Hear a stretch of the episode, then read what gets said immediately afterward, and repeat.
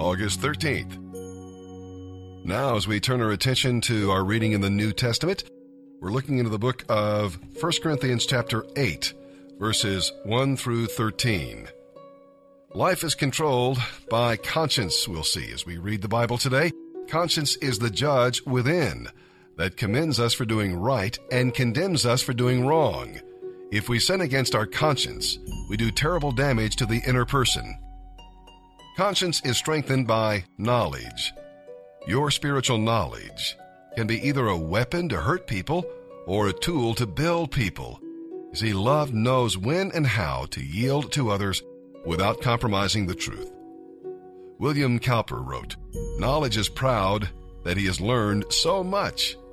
Wisdom is humble that he knows no more. And with that, we begin today's reading from the New Testament. August 13th, 1 Corinthians chapter 8, verses 1 through 13. Now let's talk about food that has been sacrificed to idols. You, Corinthians, think that everyone should agree with your perfect knowledge. While knowledge may make us feel important, it is love that really builds up the church. Anyone who claims to know all the answers doesn't really know very much.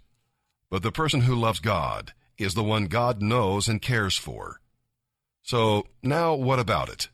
Should we eat meat that has been sacrificed to idols? Well, we all know that an idol is not really a god, and that there is only one God and no other. According to some people, there are many so called gods and many lords, both in heaven and on earth. But we know that there is only one God, the Father, who created everything, and we exist for Him. And there is only one Lord, Jesus Christ, through whom God made everything and through whom we have been given life. However, not all Christians realize this. Some are accustomed to thinking of idols as being real.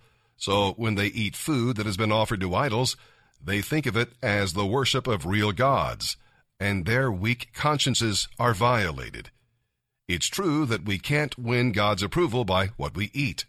We don't miss out on anything if we don't eat it, and we don't gain anything if we do. But you must be careful with this freedom of yours. Do not cause a brother or sister with a weaker conscience to stumble. You see, this is what can happen. Weak Christians who think it is wrong to eat this food will see you eating in the temple of an idol. You know there's nothing wrong with it, but they will be encouraged to violate their conscience by eating food that has been dedicated to the idol. So, because of your superior knowledge, a weak Christian for whom Christ died will be destroyed. And you are sinning against Christ when you sin against other Christians by encouraging them to do something they believe is wrong. If what I eat is going to make another Christian sin, I will never eat meat again as long as I live, for I don't want to make another Christian stumble. When we suffer in this lifetime, we need to keep a few things in perspective. Number 1, Romans 8:28.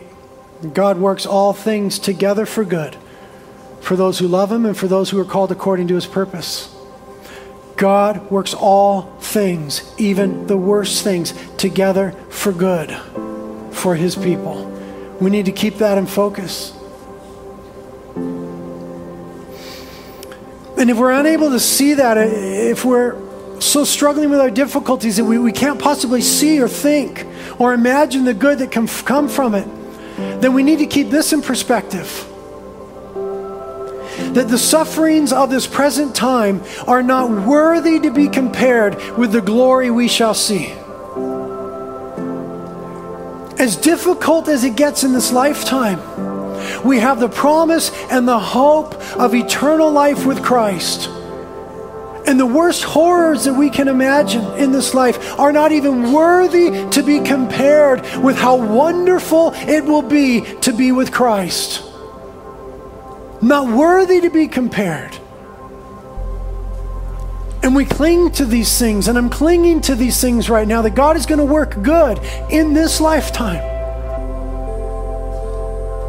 And that these things someday shall pass and they won't even be worthy of mentioning. In light of seeing Jesus, I believe it. And then we bring those things together with this truth the promise of a new heaven and a new earth. That time where Christ Himself will set right every wrong. And He'll be with us in the boat of pain in the storm. As it says in Revelation 21, and I heard a loud voice from the throne saying, Behold, the tabernacle of God is among men, and he will dwell among them, and they shall be his people, and God himself will be among them. And he will wipe away every tear from their eyes, and there will no longer be any death. There will no longer be any mourning or crying or pain, for the first things have passed away. That day is coming.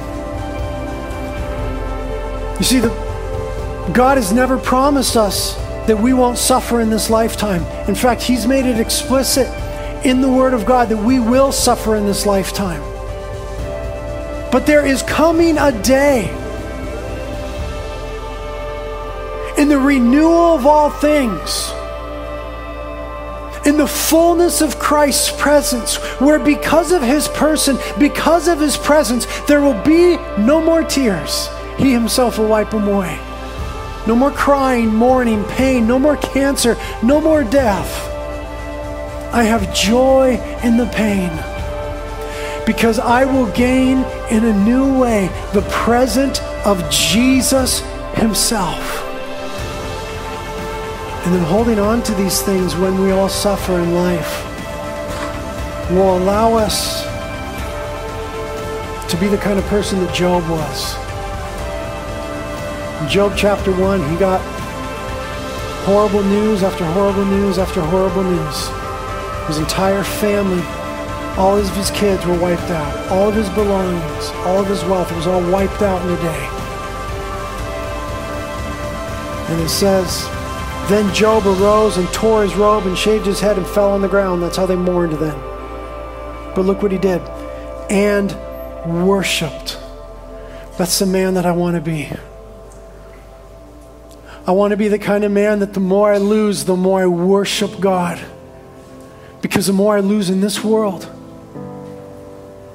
the more of a treasure he becomes to me in this moment.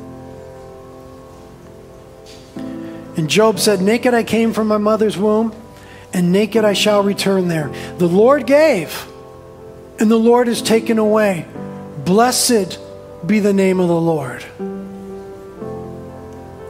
And my daily prayer is verse 22 through all this, Job did not sin, nor did he blame God.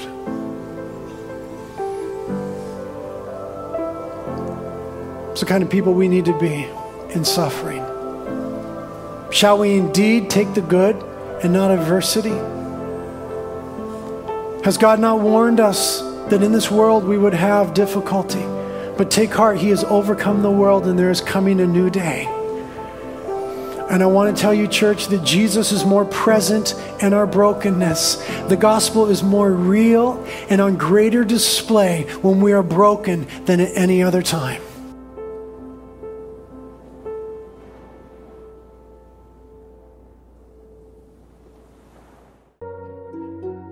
Today we'll be reading in Psalm chapter 33, verses 1 through 11. We'll learn about God's Word in worship. We dare not separate worship from the Word of God, for we must worship in truth. The better we know the Scriptures, the better we'll be able to praise Him. We'll learn about God's Word in creation. God spoke the universe into existence, and His Word controls it. What a powerful Word it is. Psalm 33, verses 1 through 11. Let the godly sing with joy to the Lord, for it's fitting to praise him. Praise the Lord with melodies on the lyre. Make music for him on the ten stringed harp. Sing new songs of praise to him. Play skillfully on the harp and sing with joy. For the word of the Lord holds true, and everything he does is worthy of our trust. He loves whatever is just and good, and his unfailing love fills the earth. The Lord merely spoke, and the heavens were created. He breathed the word, and all the stars were born. He gave the sea its boundaries and locked the oceans in vast reservoirs. Let everyone in the world fear the Lord, and let everyone stand in awe of him.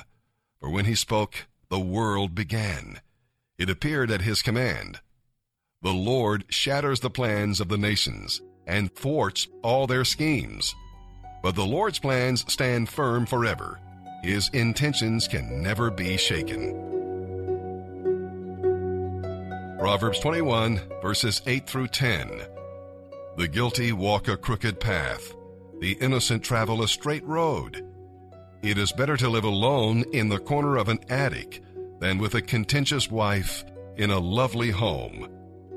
Evil people love to harm others. Their neighbors get no mercy from them.